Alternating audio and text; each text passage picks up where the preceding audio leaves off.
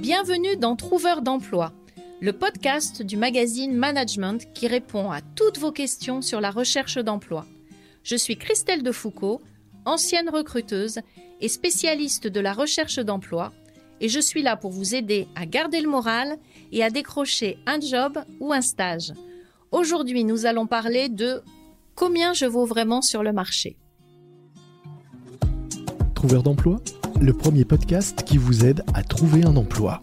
Un programme du magazine Management animé par Christel de Foucault. C'est une question que vous me posez beaucoup, notamment sur les réseaux sociaux, à cause de la crise. Et euh, je vais tenter d'y répondre aujourd'hui dans cette euh, émission. Alors j'ai envie de vous dire que vous valez ce que le marché est prêt à vous donner et ce que vous êtes prêt à recevoir. Et il y a une vraie notion d'urgence personnelle dont vous devez tenir compte.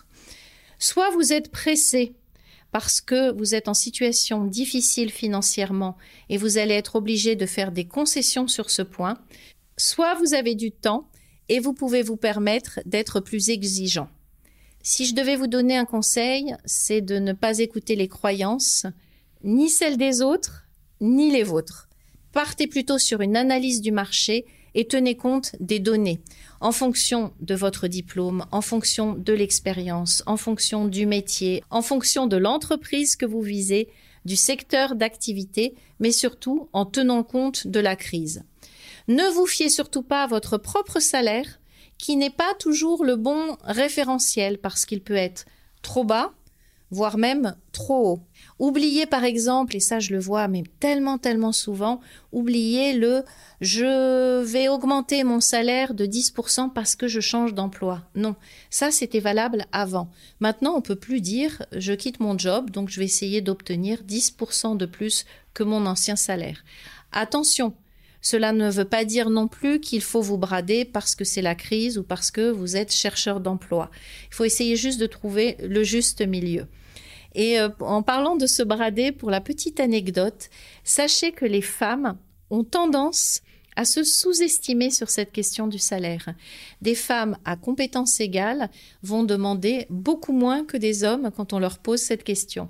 Donc c'est un petit message à vous, mesdames. Faites attention à ne pas vous brader.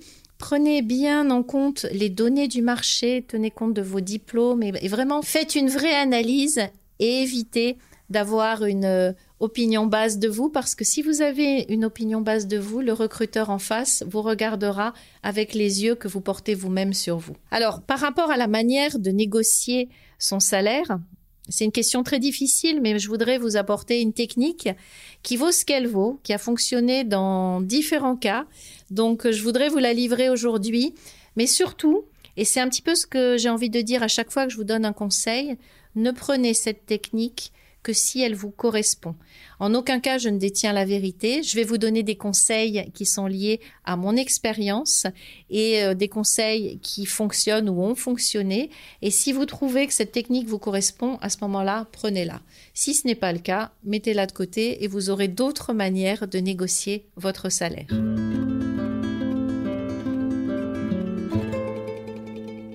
Alors voici la technique. Elle marche surtout quand on a un bon salaire, ou quand on avait un bon salaire, et que l'on postule à un emploi avec un salaire plus bas. Le risque, c'est que si l'on fait ça et que l'on dit, quand le recruteur nous demande quelles sont vos prétentions de salaire et que l'on cite directement l'ancien salaire que l'on avait avant, tout de suite le recruteur va nous écarter du processus. Il va nous écarter non pas parce qu'il pense que nous sommes pas bons, mais il va nous écarter parce qu'il pense que nous sommes trop chers ou que vous êtes trop chers. Donc l'idée, c'est de donner votre ancien salaire, mais de rajouter des éléments. Petit aparté pour tous ceux qui fonctionnent en fourchette. Sachez que si vous donnez une fourchette de salaire à un recruteur, évidemment, comme c'est un malin, vous lui dites « je voudrais gagner entre temps et temps », il va vous proposer la fourchette basse. Et puis de toute façon, personne ne veut gagner une fourchette de salaire. Donc ne raisonnez pas en fourchette, raisonnez en montant.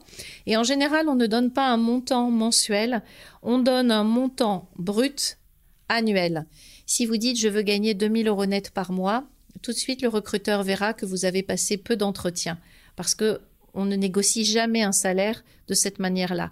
Si vous dites « je veux gagner trente-cinq A E par an en brut, tout de suite, il saura que vous avez passé des entretiens. À la question « Combien voulez-vous gagner ?», l'idée est de dire « Dans mon ancien job, je gagnais tant ». Vous ne mentez surtout pas, mais vous rajoutez tout ce qui constitue un salaire, c'est-à-dire le salaire dans sa globalité, mais des avantages en nature, par exemple une voiture, ça constitue un élément de salaire. Donc, dans mon ancien job, je gagnais tant. Mais vous ne vous arrêtez pas là, vous rajoutez la suite. Mais ce qui va compter aujourd'hui, c'est le job, les missions, l'entreprise, euh, les possibilités d'évolution, l'équipe, le management, et vous rajoutez tout ce qui fait que l'on choisit un emploi, non pas uniquement par rapport au salaire, mais par rapport à un ensemble.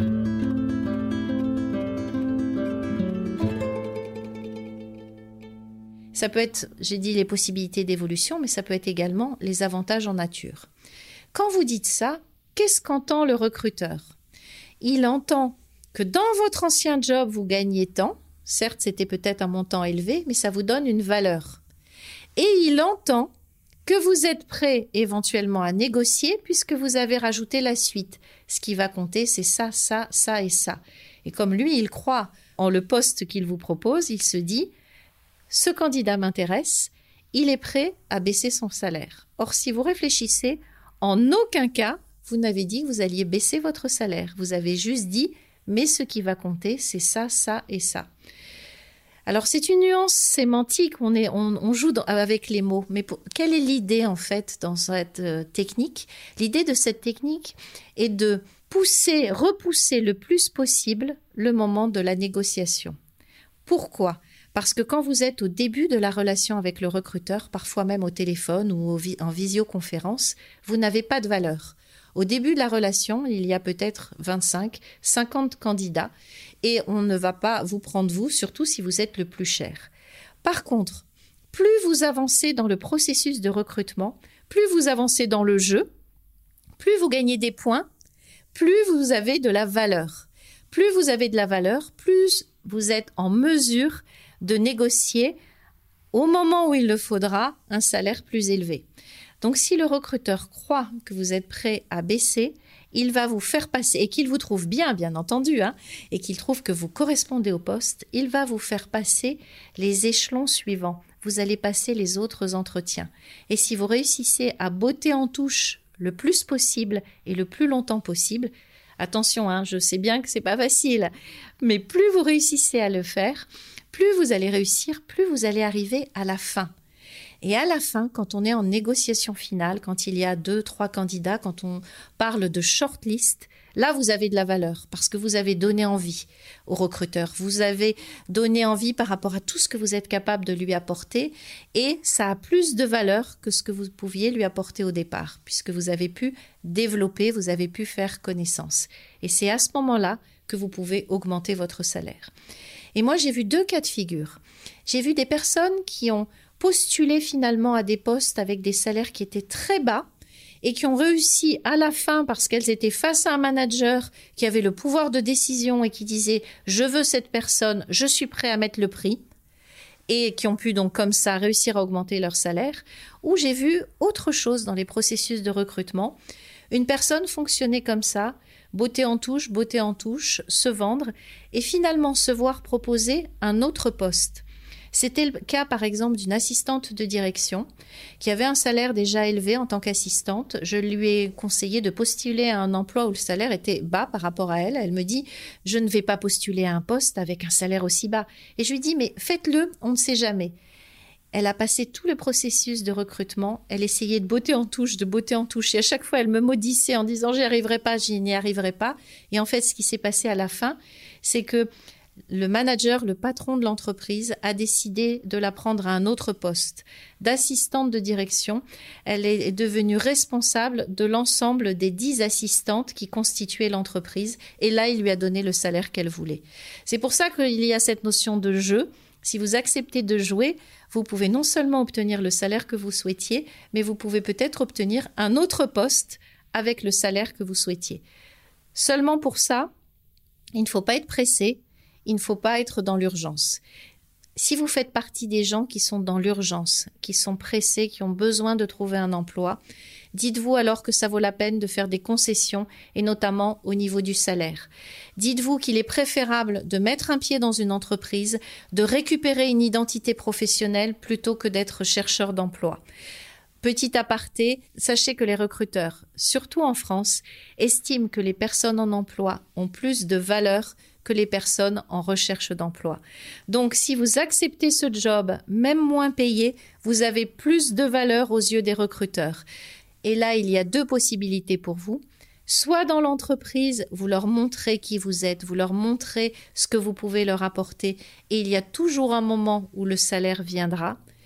Soit ce n'est pas le cas et vous continuez à chercher en parallèle en vous disant que vous êtes en poste, que vous êtes en situation de sécurité et que vous avez plus de valeur aux yeux des recruteurs et que vous êtes notamment en mesure de négocier quand ça se présentera.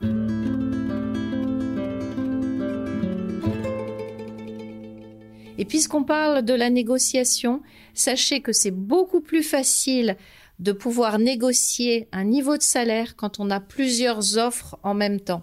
Et c'est pour ça, dans le jeu de la recherche d'emploi, que je vous invite vraiment à postuler le plus possible, à passer le plus d'entretiens possible, même quand les postes ne vous intéressent pas.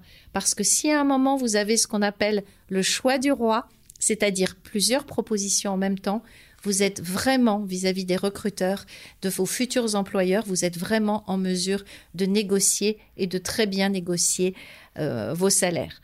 En tout cas, c'est tout ce que je vous souhaite.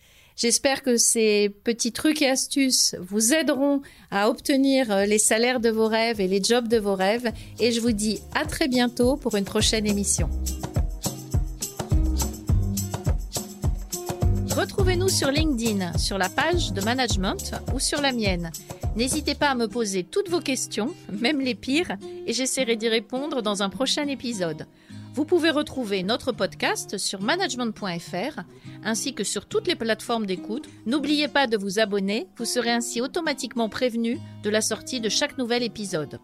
Vous venez d'écouter Trouveur d'emploi, un podcast du magazine Management présenté par Christel de Foucault et réalisé par Lucas Vibaud.